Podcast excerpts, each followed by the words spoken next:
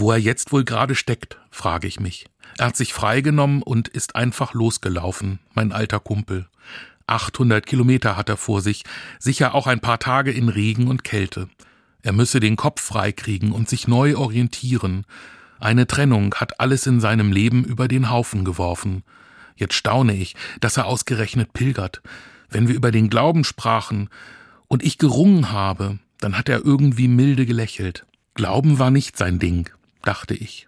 Er ist eben der naturwissenschaftlich-technische Typ.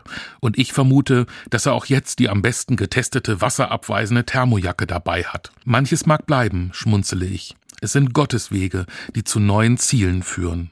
Eine behütete Nacht wünscht Ihnen Sven Chrisio von der Evangelischen Zeitung.